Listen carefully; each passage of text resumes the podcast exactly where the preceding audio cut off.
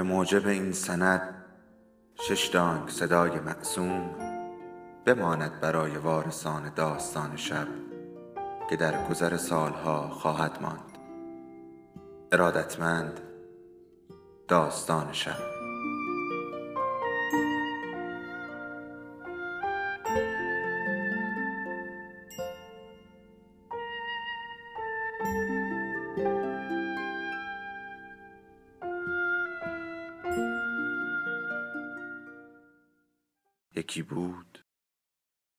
یکی نبود.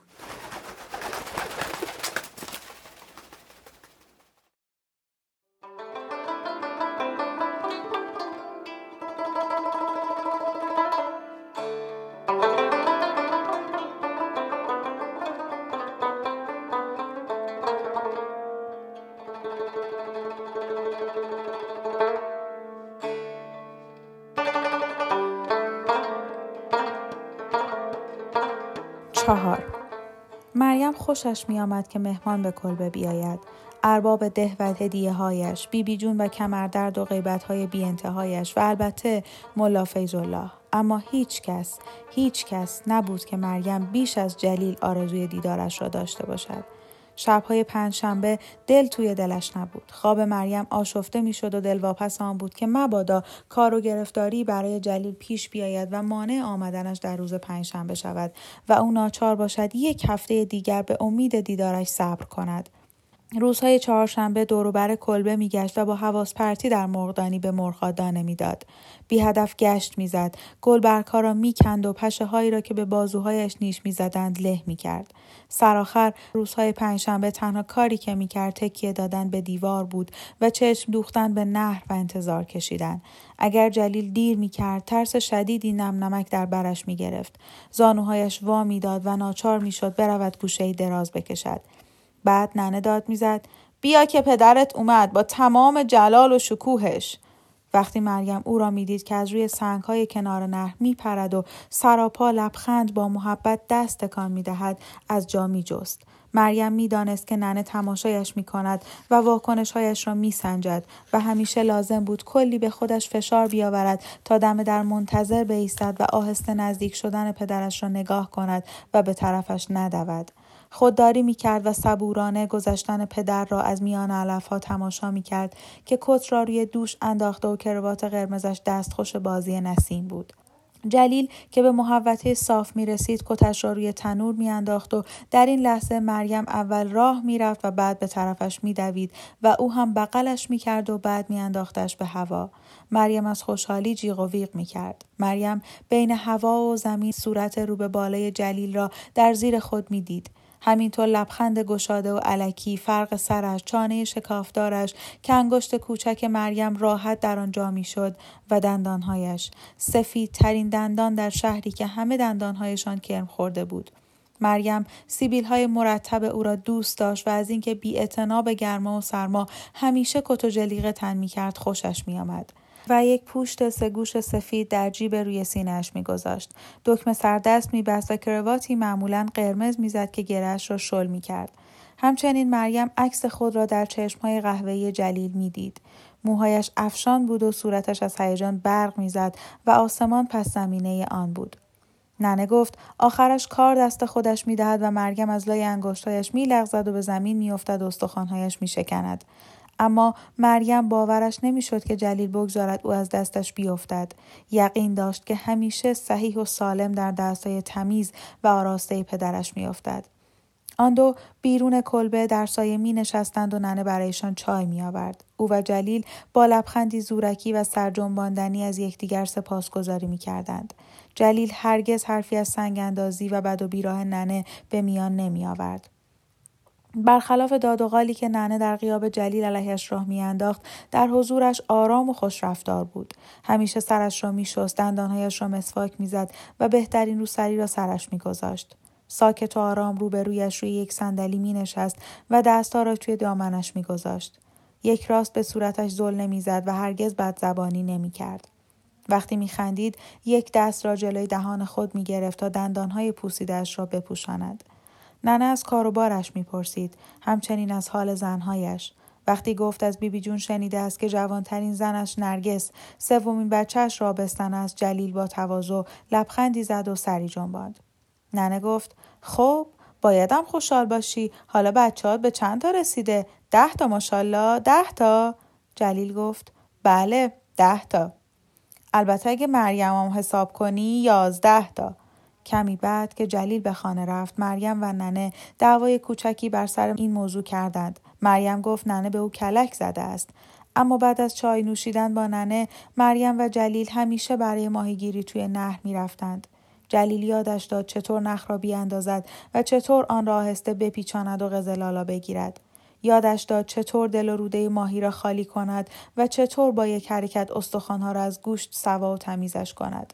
وقتی منتظر نک زدن ماهی بودند طرحهایی برایش می‌کشید و نشانش می‌داد چطور با یک ضرب قلم بیان که از کاغذ برش داری فیلی را بکشی. ترانه های یادش می‌داد با هم میخواندند.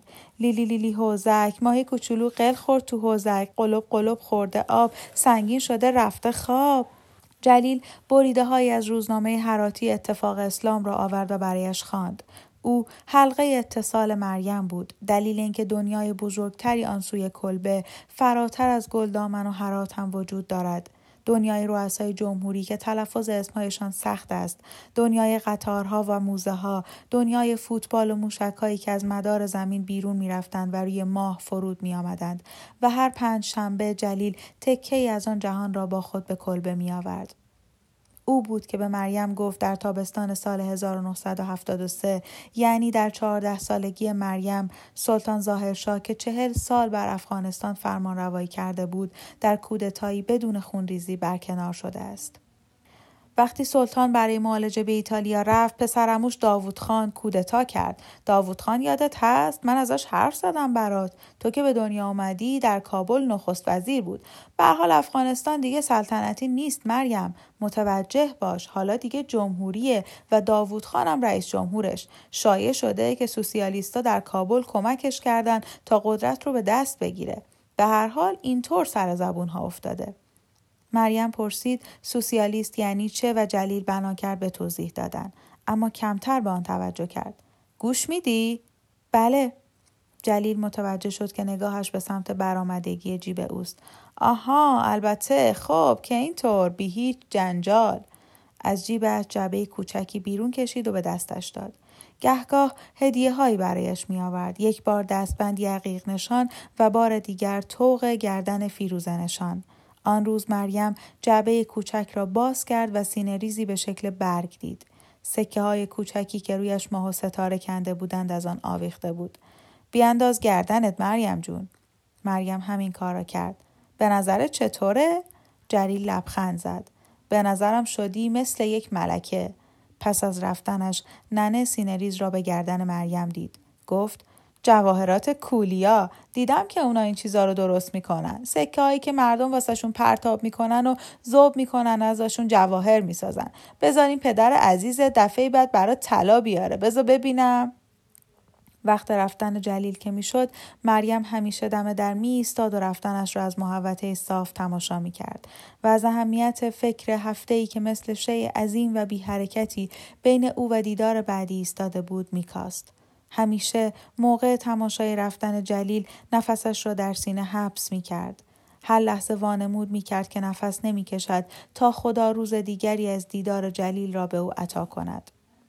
شبها مریم در تخت خود دراز می کشید و از خود می پرسید خانه جلیل در حالات چه شکلی است. فکر می کرد زندگی با او و دیدن هر روزش چه احساسی به آدم می دهد. خود را مجسم می کرد که پس از اصلاح صورت او حوله به دستش می دهد و هر وقت صورتش را برید به او می گوید برایش چای دم می کند دکمه افتادهش را می دوزد با هم در حرات به گردش می روند و به بازارهای تاغداری می رسند که جلیل می گفت هر چه بخواهی در آنجا پیدا می شود با هم سوار اتومبیل می شوند و مردم نشانشان می دهند و می گویند این جلیل خان بود با دخترش. آن وقت درخت مشهوری را که شاعری زیرش دفن شده نشانش می دهد. طولی نکشید که یکی از روزها مریم تصمیم گرفت اینها را به جلیل بگوید.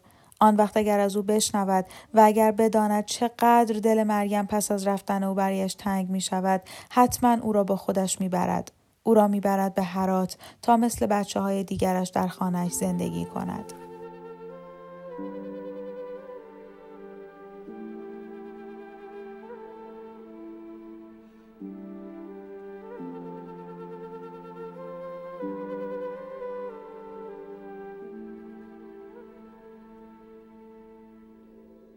داستان شب بهانه است.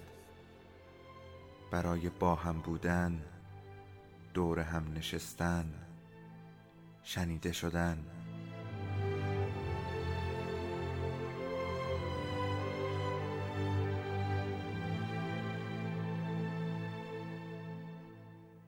صدای افسانه ها رو میشنویم